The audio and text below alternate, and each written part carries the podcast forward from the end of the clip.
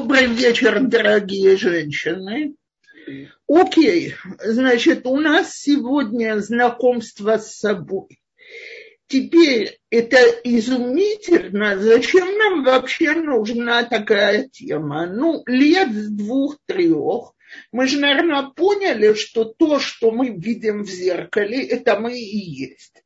То есть вроде мы знакомы с собой, видели себя на фотографиях, слышали себя в записях и так далее. Короче, мы знаем, кто мы. Так вот, позвольте сказать, даже на внешнем уровне не знаем. Я в жизни не забуду, как я с этим столкнулась так лицом к лицу первый раз.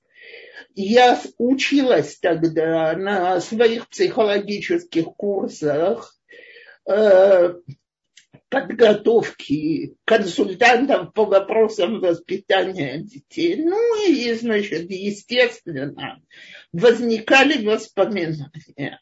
И одна из самых хорошеньких, да даже не хорошеньких, а красивых женщин, которая сидела в нашей группе, вспоминала свое очень горькое в ее глазах детство и говорила, ну ладно, я понимаю, что я родилась уродкой, но что же делать? Ну неужели за то, что человек вот так уродлив, как я, его нельзя любить?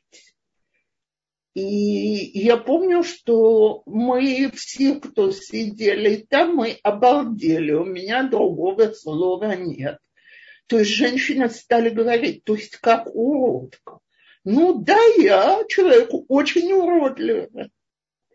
Так вот, это было для нас всем потрясением, потому что со стороны она выглядела очень-очень красивой.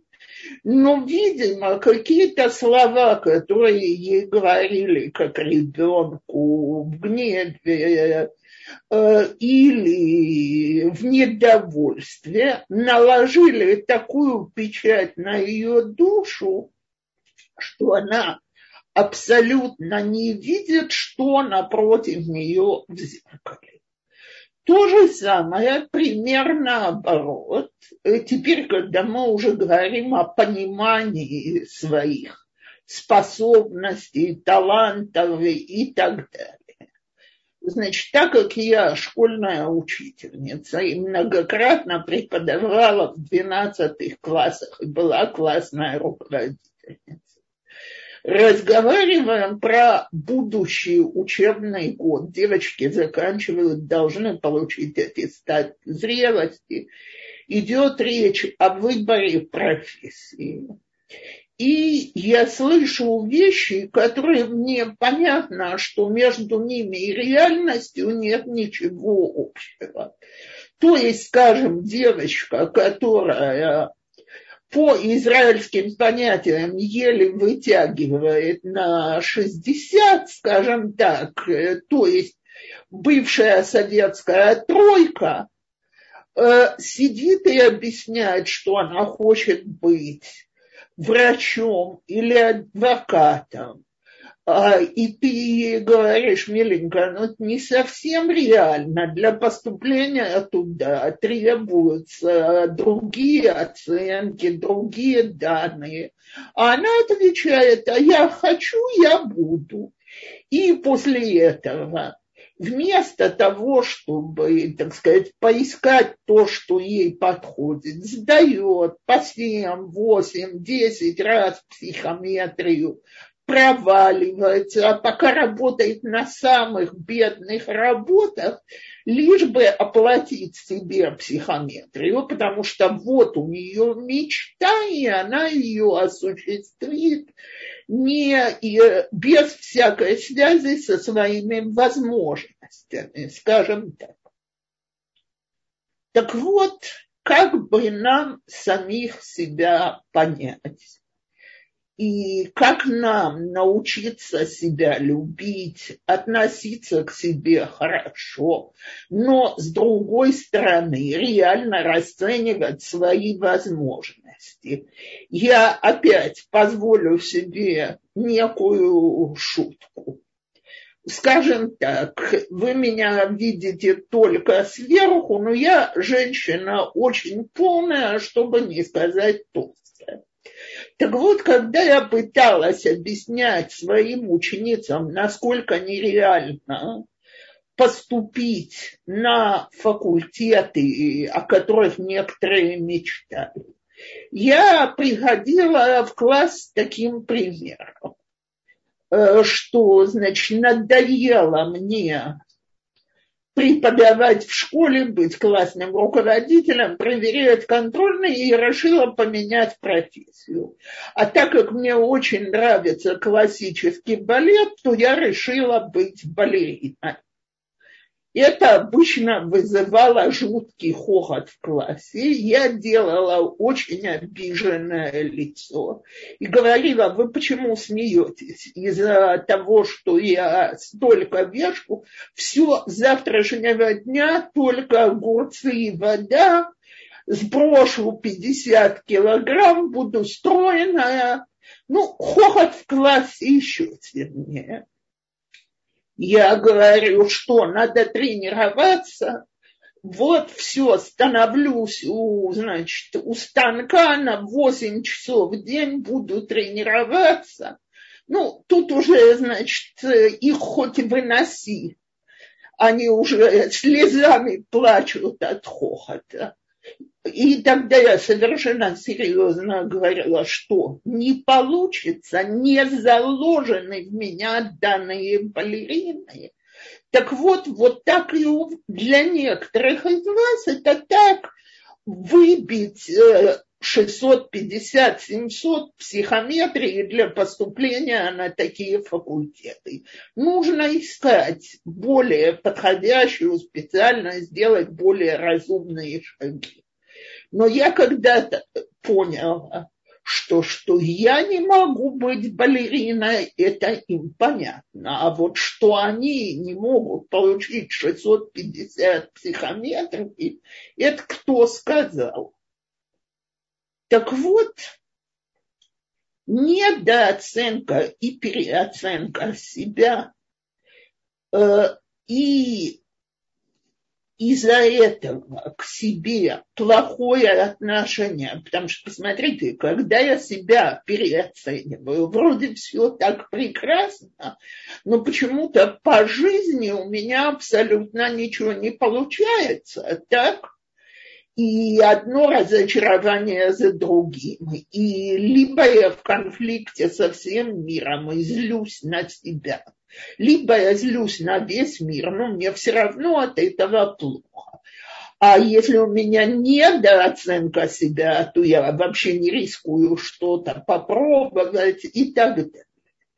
Короче, нам нужно научиться видеть себя такими, как мы есть или, как это называют на иврите, приобрести мудаут, понимание себя. Так вот, давайте начнем э, с нашего понимания себя. Кто мы есть? И я опять позволю себе еще одну историю значит, опять с моих замечательных курсов. На сей раз уже речь шла о э, в супружеской, э, так сказать, консультант по супружеским отношениям, но неважно. Пришел к нам преподаватель, который сказал, что сейчас мы начинаем урок с того, что каждый берет чистый лист бумаги, цветные карандаши и рисует свою душу. Теперь все спокойно разобрали листочки и сели рисовать. Значит, он собрал все листы, пронумеровал их, и сказал, а теперь каждая, я пускаю картинки по классу, а каждая сзади пишет высказывание об этой душе.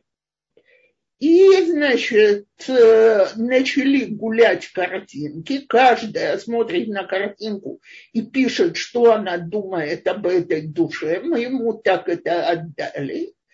А он начал это читать. И вдруг мы его видим, он берет черную, черный фломастер и вымазывает какую-то строчку. Мы спрашиваем, что это.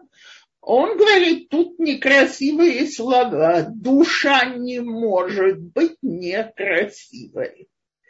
И вот это у меня осталось очень сильным. А, так сказать, кстати, это поразительно. Я нарисовала что-то одно, все увидели совершенно другое. И я должна сказать, что с годами я развилась именно в то, что увидели все, а не в мое тогдашнее собственное ощущение. Так вот, кстати, никто не знал, чья картинка. То есть это гуляло абсолютно анонимно, он нас рассадил далеко. Так вот, все, кто со мной сейчас разговаривают, раз они могут слушать, участвовать и так далее, то их бессмертная душа, частичка Всевышнего, находится в их теле. Потому что иначе, простите, дорогие женщины, их тело бы лежало где-то глубоко в земле, а они бы не присутствовали тут на уроке, если бы этой частицы не было. То есть мы все носители частички Всевышнего, которую он вложил в нас. А теперь позвольте сказать одну вещь. Всевышний не занимается, в отличие от человека, бесполезными занятиями. Так? То есть, раз он решил нас сотворить, то он знает, зачем он это сделал, и более того он знает, на какой именно период мы ему нужны здесь на земле, вот в этой в этом теле, в этой личности и так далее. Я совершенно сейчас не собираюсь заниматься ни гилгульный шамот, то есть я в этом, я в Кабале ничего не понимаю. Все, что я говорила до сих пор, это вещи совершенно элементарные. Раз мы здесь, у каждого из нас есть какая-то роль для мира, причем она настолько важна, что невозможно было на несколько десятков лет обойтись без нашего присутствия на этой земле. Когда мы свою роль выполним, мы из этого мира уйдем. Что будет дальше, с этим пусть Всевышний разбирается. Я говорю сегодня, на сегодняшний момент, на время нашего существования. То есть мы верим и в награду, и в наказание, и в переход душ в другое тело. Все это верно, но это выше нашего человеческого разума. А вот на уровне нашего человеческого разума, раз мы здесь, то Всевышний нам, нашим душам предназначил какую-то очень важную роль. Теперь, для того, чтобы мы эту роль могли осуществлять, в нас вложены определенные данные. Э, и если этих данных не будет внутри, или мы не будем уметь ими пользоваться, то э, то, что оно есть, оно теряет всякий смысл. Вот скажем, э, у меня на компьютере Есть, была возможность установки видеокамеры, так, чтобы меня видели, и мы разговаривали в видео. Но если я не умею этой возможностью воспользоваться, то мы в аудио. Так вот, в нас вложили способности, данные, таланты и недостатки, сложности. И наша задача оперировать всем этим. Наша задача использовать все эти данные оптимальным образом. То есть, если для того, чтобы использовать что-то из того, что в нас вложено, нужны некие недостатки, то они внутри. И я сейчас объясню, почему они нужны. Э, мы я повторяю, Всевышний каждого из нас сотворил с определенными качествами. Теперь, э, дорогие женщины, я позволю взять себе одну из теорий, которая когда-то ученые ее тоже поддерживали, но понятно, что мы сегодня знаем, что ее нужно воспринимать не на физическом, а на психическом уровне. То есть мудрецы говорят, что человек сотворен из четырех веществ. Огонь, вода, земля и воздух. Так? Это четыре основы человека. Теперь каждая из этих основ присутствует в каждом человеке, но в разных дозировках. То есть есть люди, которые больше люди огня, есть люди, которые больше люди воды и т.д. Так вот, что у огня? Что у воды, что у земли и что у воздуха, есть хорошие стороны, а есть плохие. Возьмем, только для того, чтобы идея стала понятна, возьмем огонь. Огонь нас обогревает огонь выглядит очень красиво. На огне можно сготовить пищу, и огонь при неправильном его использовании может превратиться в страшное стихийное бедствие и быть пожаром. Теперь, если мы говорим о натуре человеческой, то человек огня он будет человек, который может быть вождем, повести за собой, но он может использовать свою харизму в хорошую, а может в дурную сторону. Кроме того, так как он огонь, так он старается обогреть присутствующих, но если пламя, оно чересчур сильное, то это может нас обжечь криком, гневом, возмущением. Не потому что человек, он жестокий и плохой, а потому что он настолько чем-то обеспокоен, что так вот он выражает свое беспокойство. Так вот, невозможно иметь достоинство натуры и при этом не иметь недостатки того же качества. И поэтому на иврите черты характера называют медот – я это уже говорила на разных уроках, кто слышал сегодня это какое-то повторение. Меда на иврите – это качество характера, но это и размер. То есть в каком размере мы обладаем данным качеством. Но не может. И теперь любое качество, оно лежит на, так сказать, на скале есть его положительная сторона, есть отрицательная. Наша задача – это уравновесить это качество.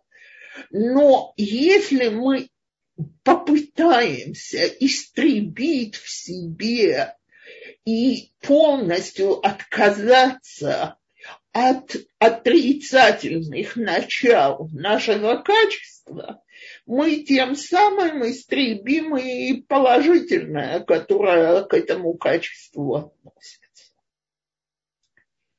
Так вот, когда человек хочет себя понять и принять, он должен понять, что качества ему должны даны от Всевышнего, а его задача – это правильно их урегулировать и научиться их правильно воспринимать.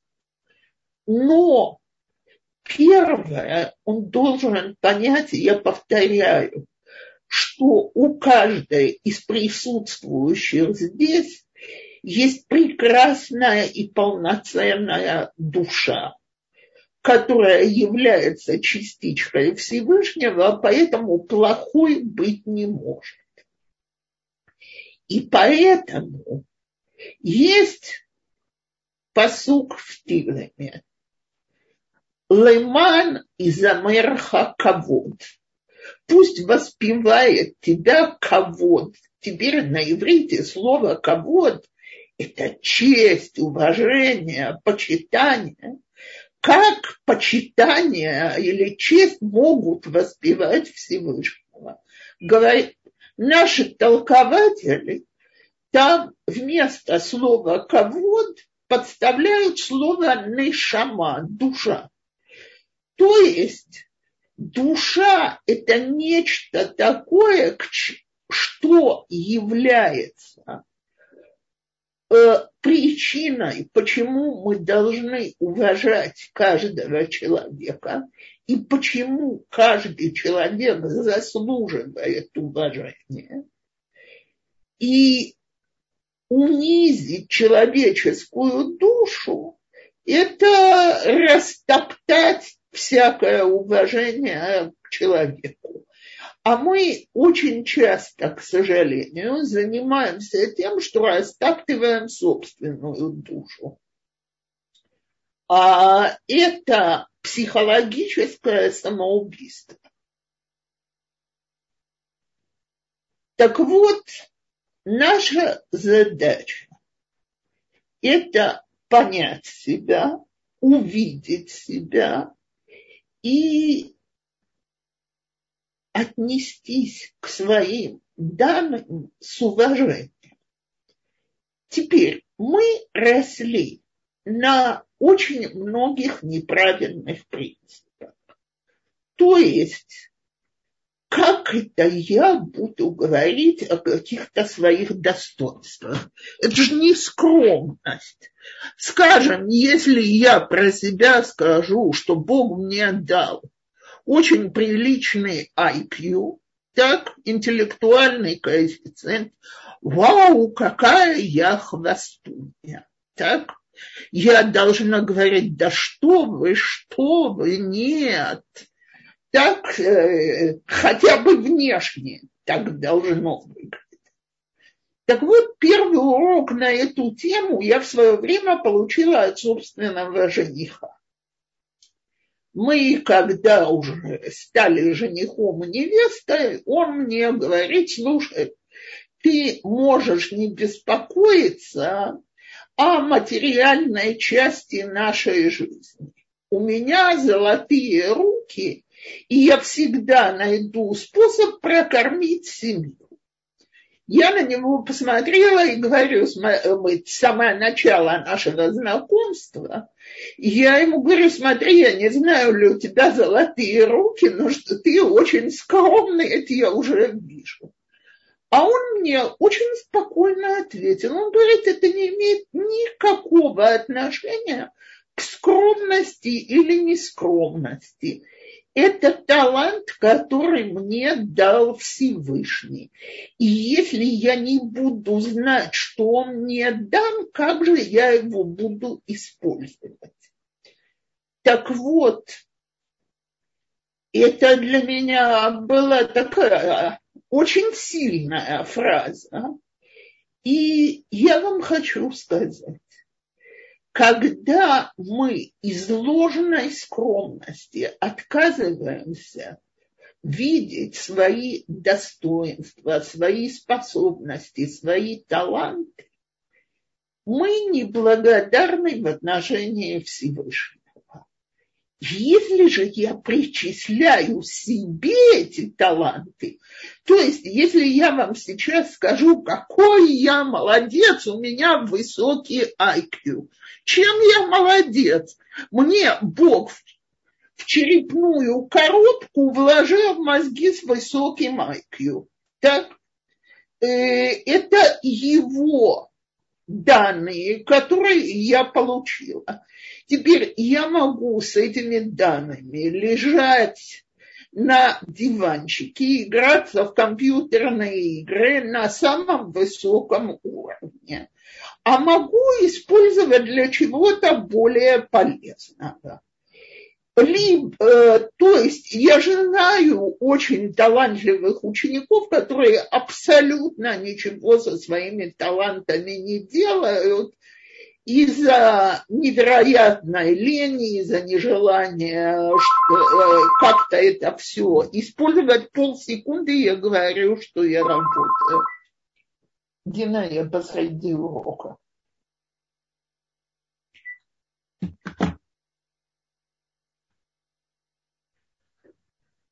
Э, окей.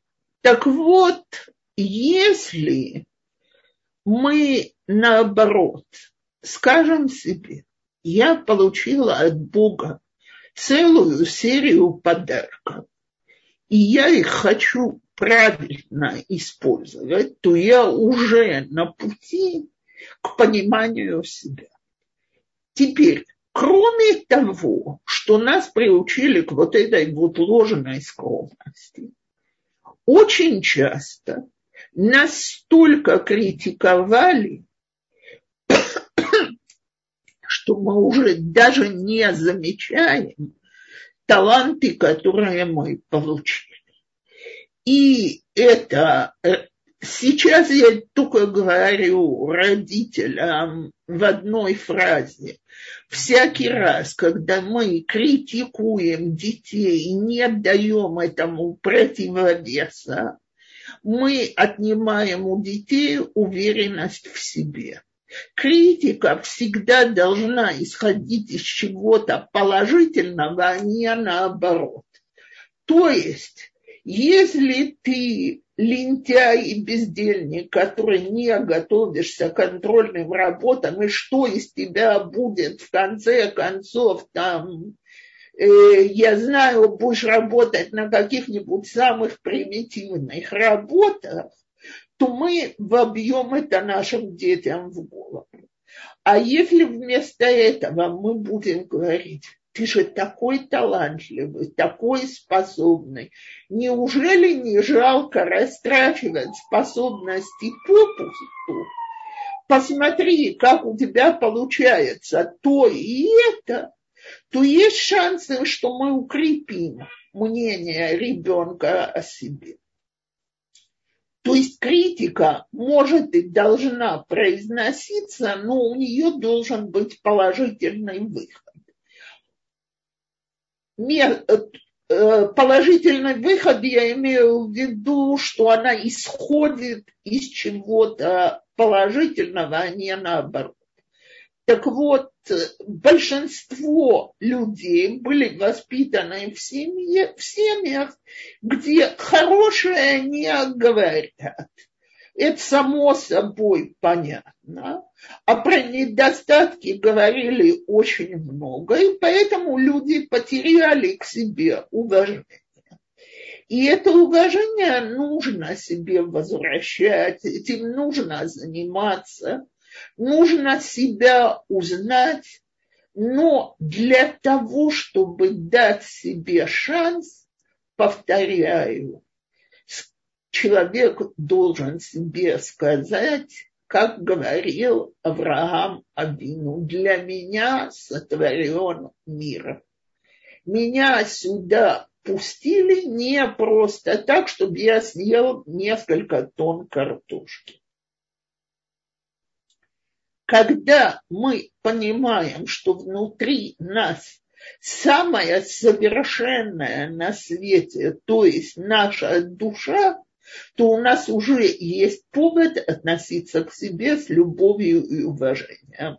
А отсюда начинается наша работа над собой. Окей. Вступление закончено. Можно вопросы. Э, спасибо большое. Для тех, кто нас смотрит сейчас в прямом эфире в Зуме, к сожалению, чат не работает. Я дала свой номер телефона. Пишите вопросы мне в чат.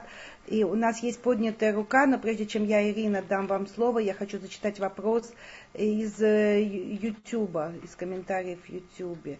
Э, вопрос такой я его до конца не прочитала, очень длинный. Дорогая Рабанит Цепора, а если ты как-то пытаешься себя принимать, немного любить, но мать мужа, которая в принципе хорошо ко мне относится, но при любом удобном случае напоминает, какие прекрасные э, претендентки были до меня, и хозяйственные, и красивые, частенько мне намек, э, частенько может намекнуть, что ты худая, э, такая сякая, и все с улыбкой, мол. Так это называется, так она сказала. Факт, что ваш муж из всех этих замечательных претенденток выбрал именно вас. Кстати, я абсолютно уверена, что если бы он выбрал какую-то другую претендентку, ей поговорилось то же самое поскольку люди, которые говорят такие вещи, обычно считают, что никто не имеет права на их сына.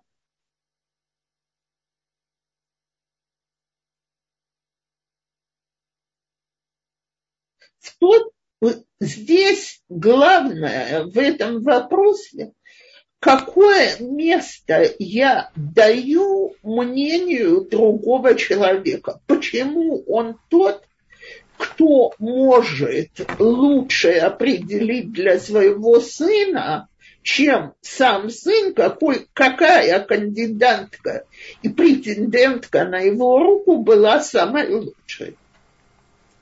А можно я расширю вопрос и спрошу, если этот критик мама или муж – и, ну, в общем, кто-то очень близкий и авторитетный, человек, которого ты, или близкая подруга, или учитель, то есть тот, кого ты доверяешь, и он тебе это говорит вот так, ну, я же тебе лучше желаю, я же лучше знаю тебя.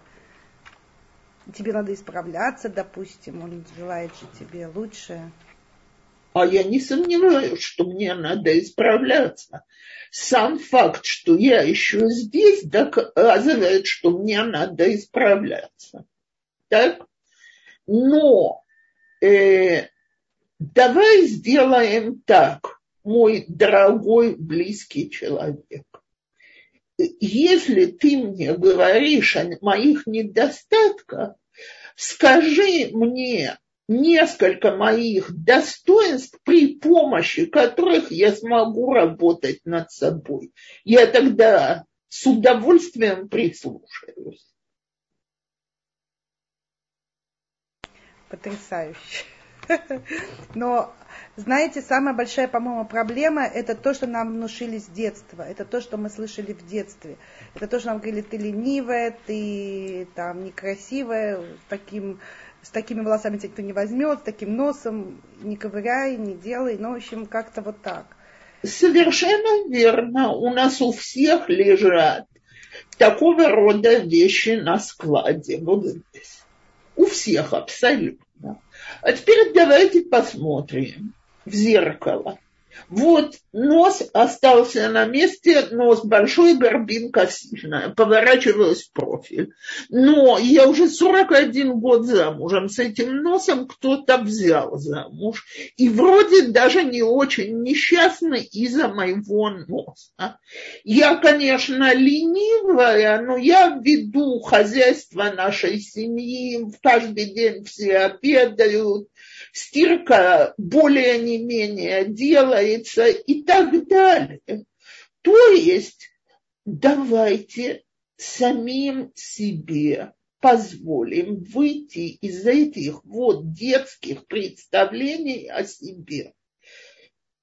Оказывается, моя жизненная действительность показывает, что недостатки у меня, конечно, есть, но не все так плохо, есть и достоинства.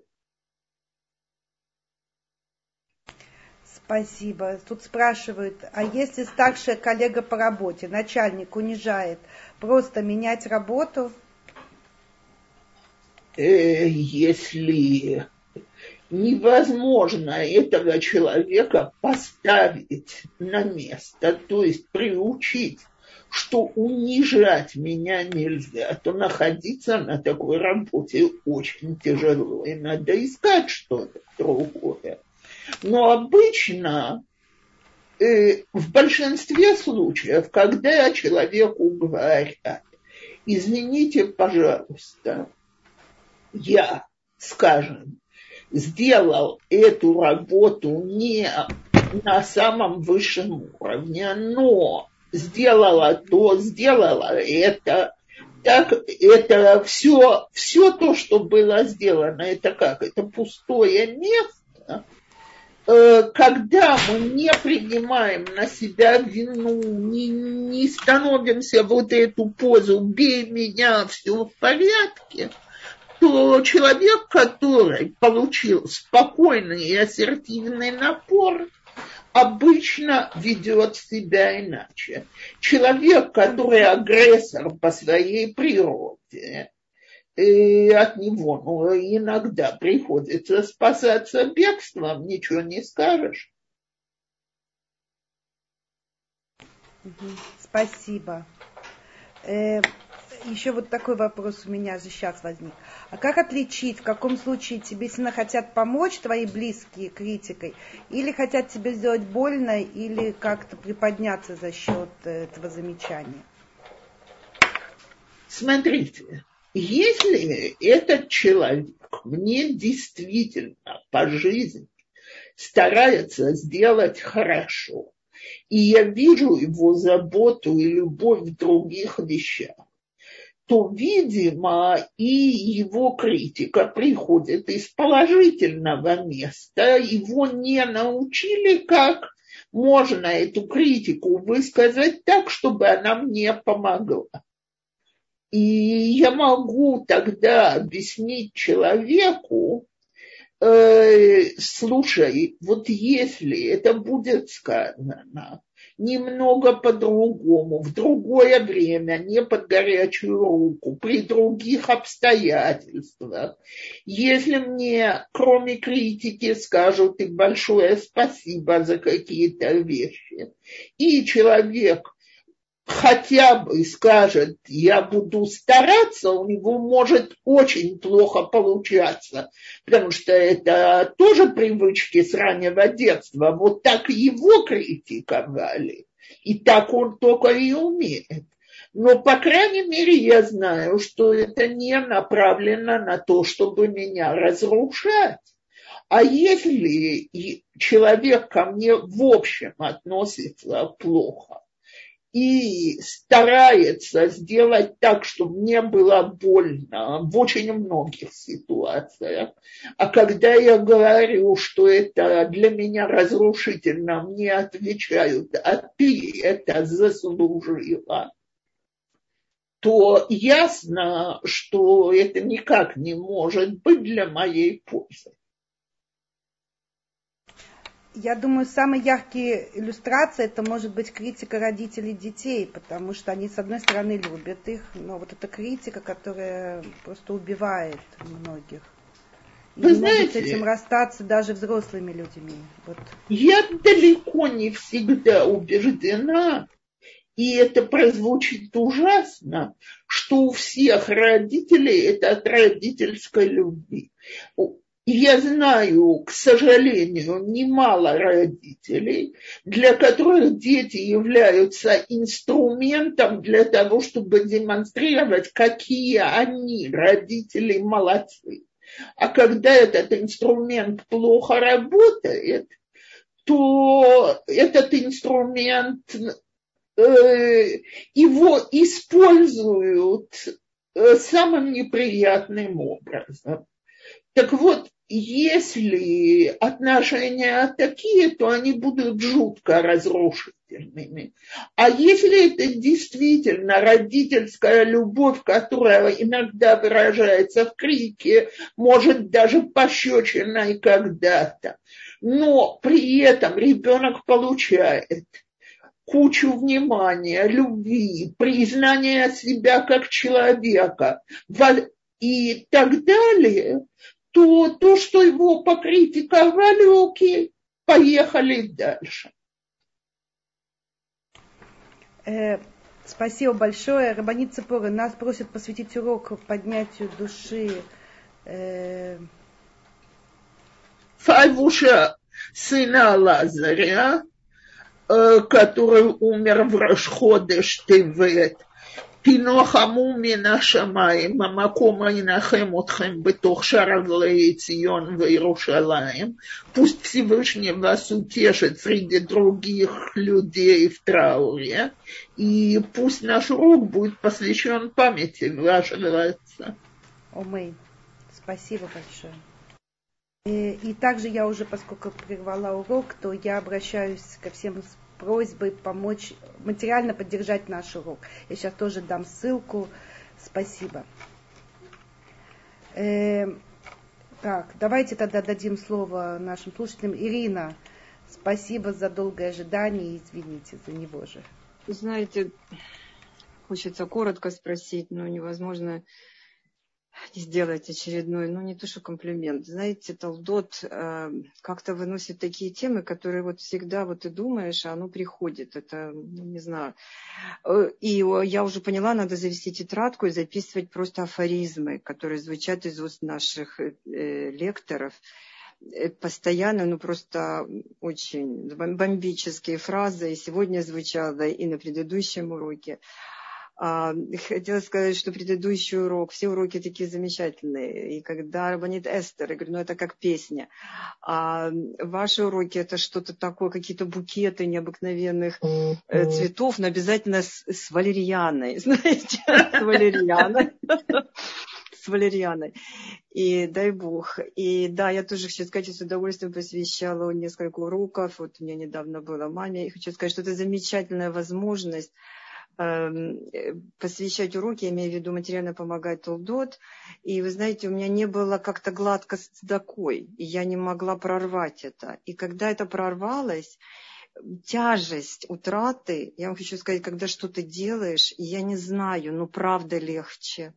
Это и Толдот самое, мне кажется, есть много мест у нас, как говорится, куда кому можно помогать. Но эти знания, их вообще надо, как я говорю, их надо везде в школе, вот все 10 лет преподавать. И всем везде на всех углах рупор просто все эти знания давать. Это такая какая-то сегодня, мне кажется, задача номер один. Потому что много информации, к сожалению, всякая тиктоковая, и э, люди действительно, молодежь особенно.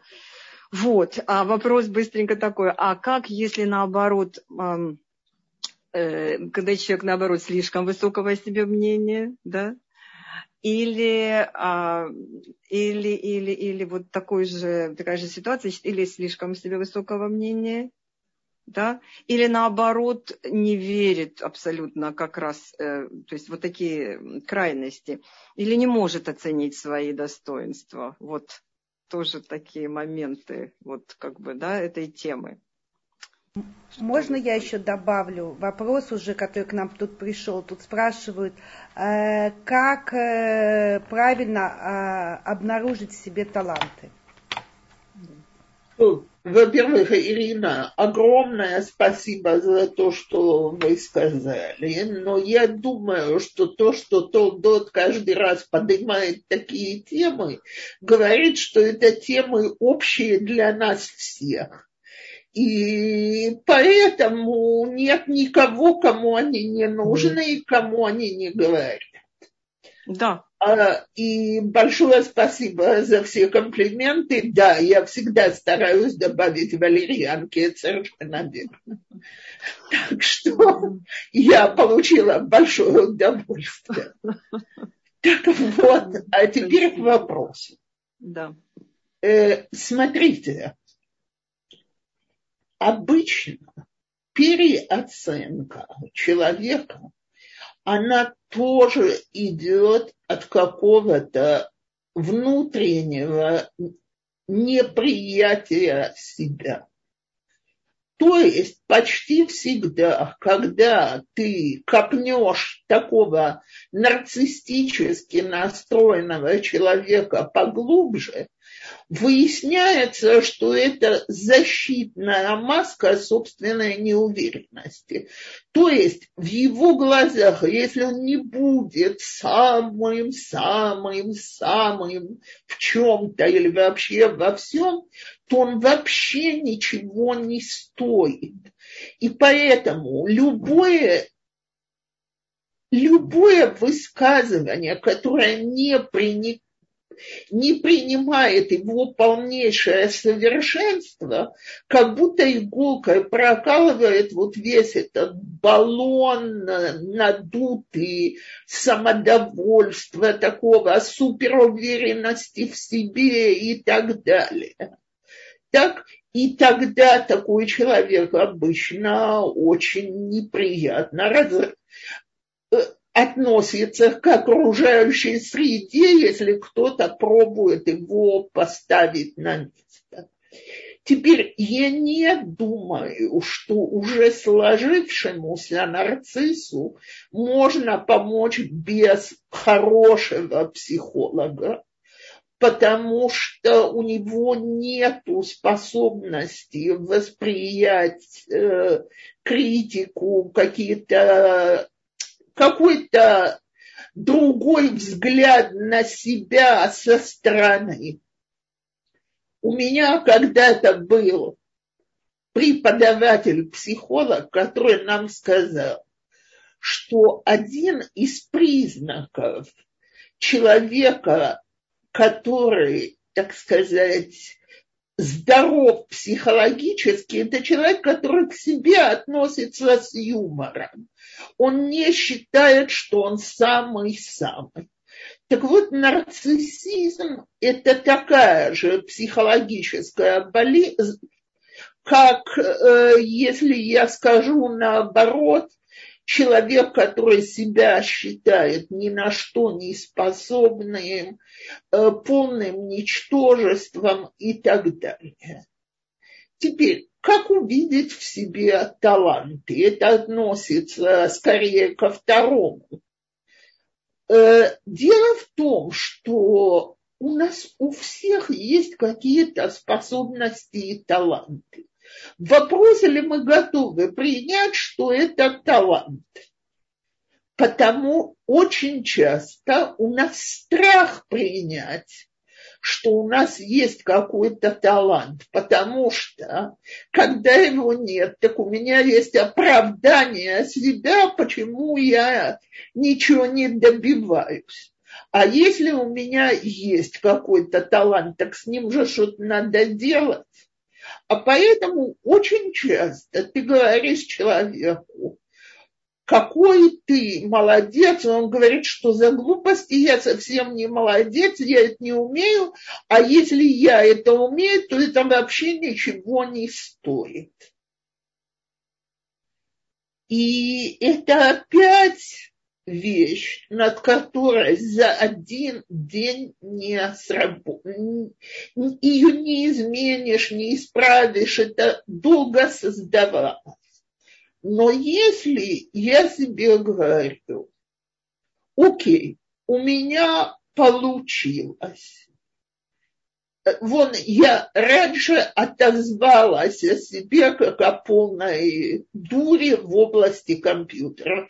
Теперь, когда я думаю об этом объективно, это чистая ложь, потому что я, в принципе, научила себя делать все, что мне лично нужно от компьютера. То, что меня компьютеры не интересует, и я в них не вкладываю больше этого, но я не идиотка. Женщина, которая умеет сварить обед и убрать дом, и этот обед съедобный, она уже не лишена абсолютно талантов. Женщина, которая ухаживает за своими детьми нормально, они сытые, э, чистые, в школе нет к ним особых претензий. Они уже женщина с способностями и талантами.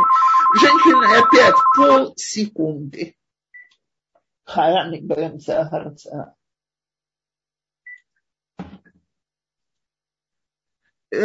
Так вот, давайте посмотрим.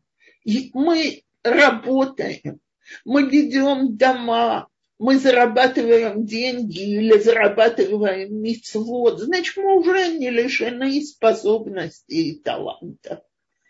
Э, теперь, вещь, которая у нас получается по-настоящему хорошо, ее можно расширить.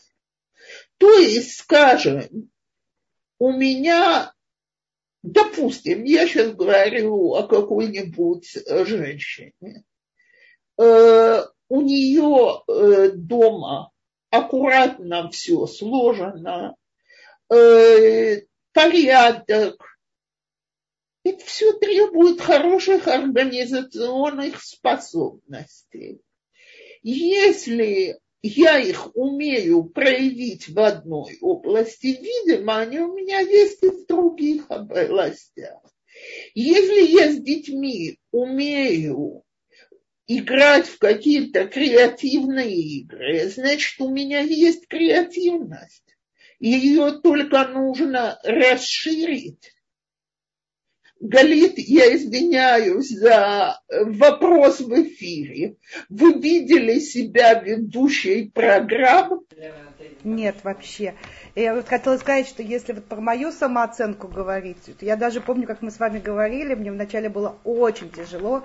Я однажды вам сказала, я вот, ну не знаю, нужно ли это говорить всем, но я, я сказала, что мне, да, что мне дал Zoom, да, вот эта работа. Я, очень, я думала уходить, и мы с вами рассуждали. Я сказала, что я так благодарна Zoom, что, во-первых, я узнала, что я красивая. И вы так меня спросили, вы что, не знали до этого? Вы знаете, не знала, я не могла на себя смотреть. Но у меня и сейчас бывает, я пересматриваю какие-то зумы, себя вижу, мне, мне не всегда это приятно, но комплименты, которые мне говорят. И я поняла, что ну, я себя вижу совсем другой, чем меня видят люди. И вообще не важно, потому что меня любят за что-то другое, чем там за нос или, или там лицо. А я скажу еще что-то. И я сейчас говорю это о вас что вы человек креативный, вы и сама о себе говорили. Но посмотрите, как это повернуло, как вы расширили свою креативность и как она повернулась на пользу обществу.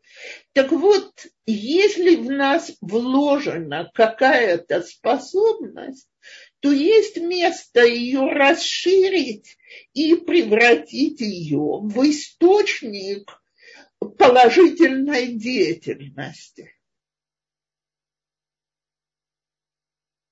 А знаете, какое мое самое смешное открытие про себя?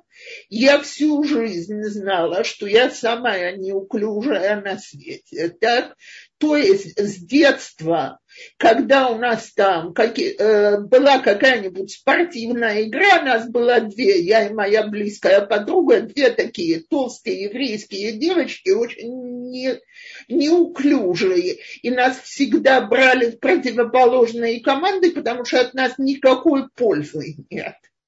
И вот сейчас, когда я уже годы хожу на свою водную гимнастику, и мне все преподаватели и все ученицы, женщины моего возраста говорят, ну как легко ты все это делаешь, выяснить такой талант в 60 с лишним лет, это было что-то очень интересное и забавное. Э, спасибо. И у нас есть действительно очень серьезный вопрос, и мне кажется, это лучшая иллюстрация к тому, о чем мы сейчас говорим. Как э, смириться с каким-то вот действительно недостатком физическим, который ты понимаешь и осознаешь, что он у тебя есть. Я зачитаю вопрос. Эм, Хочу задать вопрос рабонит личного характера. Извините за откровенность. Не могу принять уже 32 года свою внешность. Повышенная волосатость по мужскому типу. Как это принять? Это не видно, когда я в одежде. Но когда дело касается почти купаться или думать о, постоян... о построении отношений с противоположным полом, сразу возникает страх. Как с этим справиться или смириться? Значит, мне не суждено быть женой? Во-первых, э, смотрите, э, э, я, я надеюсь, что вы проверили физиологическую природу этого. То есть, э, может, есть какое-то гормональное нарушение, которое можно э, отстимулировать. Э, лазер сегодня с апелляциями существует для женщин, у которых есть проблема излишней волосатости. Это технические решения этой проблемы. А физиологи... а вот психологическое решение этой проблемы, оно совершенно другое. Да, возможно, это кого-то может оттолкнуть. Ну, а для кого-то я могу быть очень пушистой и приятной при прикосновении. То есть, знаете, у людей самые разные вкусы. И я лично знаю женщин с повышенной волосатостью, которые женаты, счастливы, довольны. Там, где это бросается посторонним людям в глаза, они стараются делать апелляции. Но вопрос или вот это полностью разрушает мою женскую сущность. Или я могу быть женщиной в других вещах. И тогда это может даже добавить, как бы сказать, некого перца к моим другим женским качествам.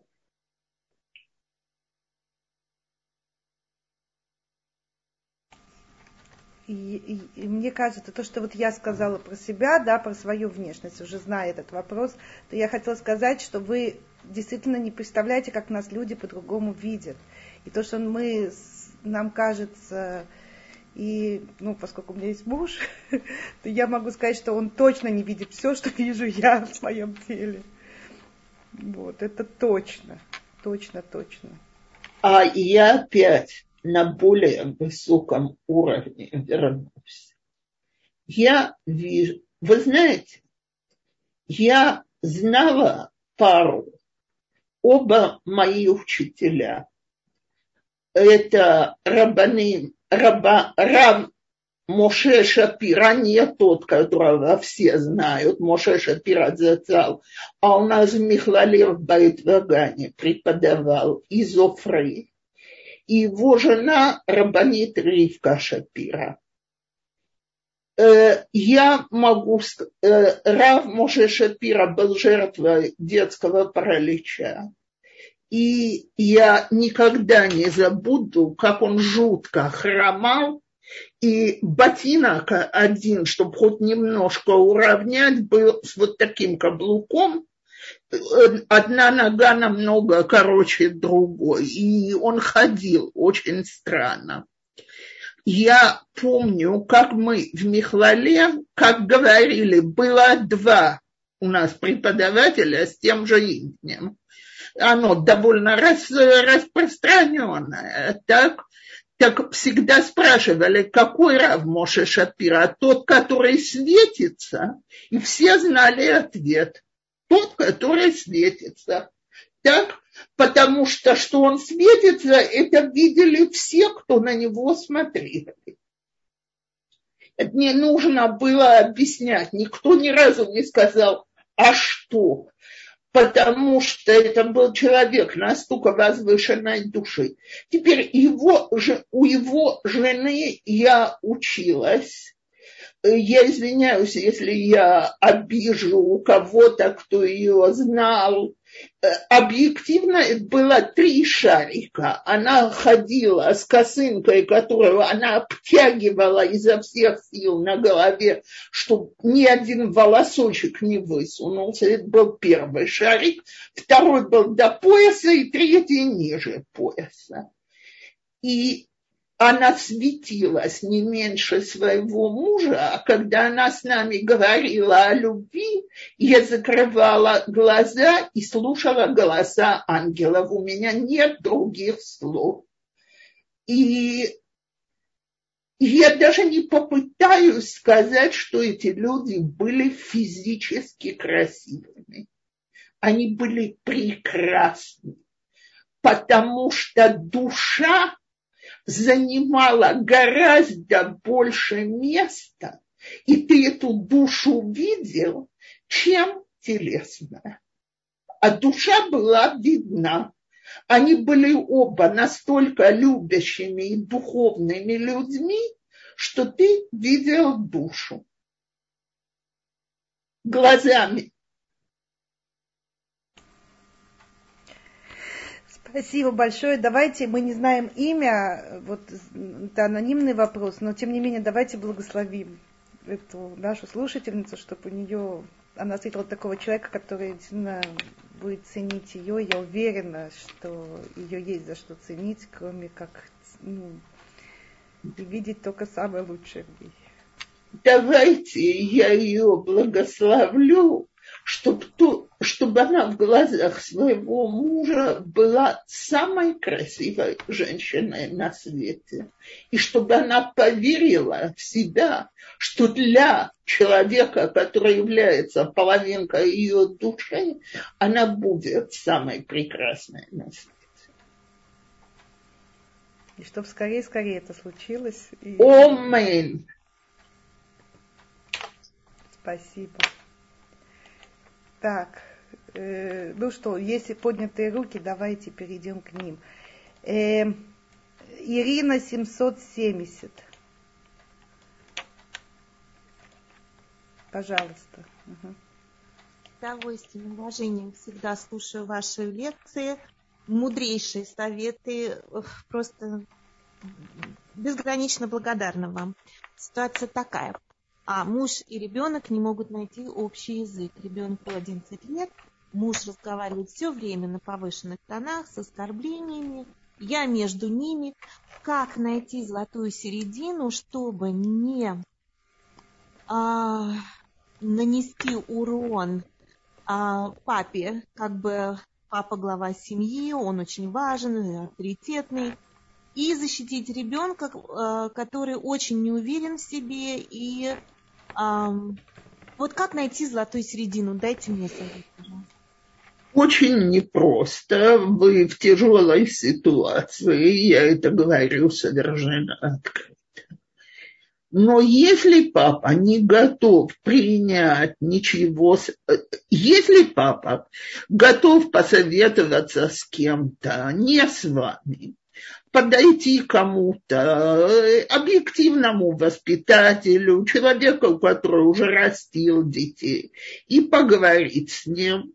И вы скажете, что вы готовы тоже пойти и принять то, что вам скажут. Это всегда самое лучшее.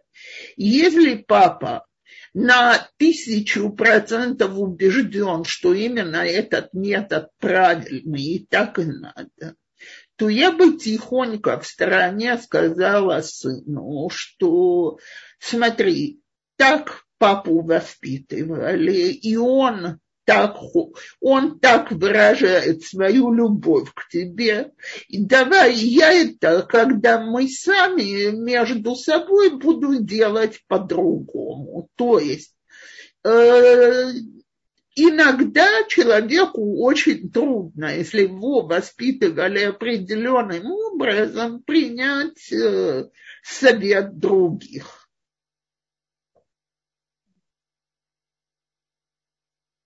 Спасибо. Это может сработать или нет, Ирина?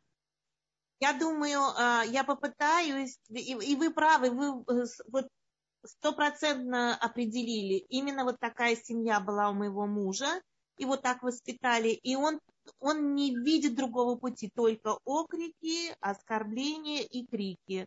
И эм, я попробую уговорить его пойти, может быть, к детскому психологу. Я даже не знаю, с чего начать, потому что что бы я ни предпринимала, не работает ничего. А от этого, почему я задала этот вопрос? Может быть, вам покажется, что он не в тему. Просто я вижу, как мой ребенок настолько закомплексован, что я не хочу, чтобы он вырос как каким-то закомплексованным. У него очень много талантов. А, но почему-то папа этого не видит. Или видит, но э, хочет еще больше. Я не понимаю, что он хочет. Но я попытаюсь, попытаюсь найти какого-то психолога. Огромное вам спасибо, огромное. Ириночка, последнее, что я хотела сказать. Смотрите, я бы попробовала, если я не сомневаюсь, что ваш муж хочет ребенку только хорошего, я во всех этих случаях говорю, давайте вспомним изречение Эйнштейна, что делать одно и то же и ждать другого результата бессмысленно. Если приходится столько раз делать замечания и окрикивать, то, видимо, мы работаем в холостую. КПД, коэффициент полезного действия, очень маленький. Может быть, все-таки стоит поискать лучший способ, как довод.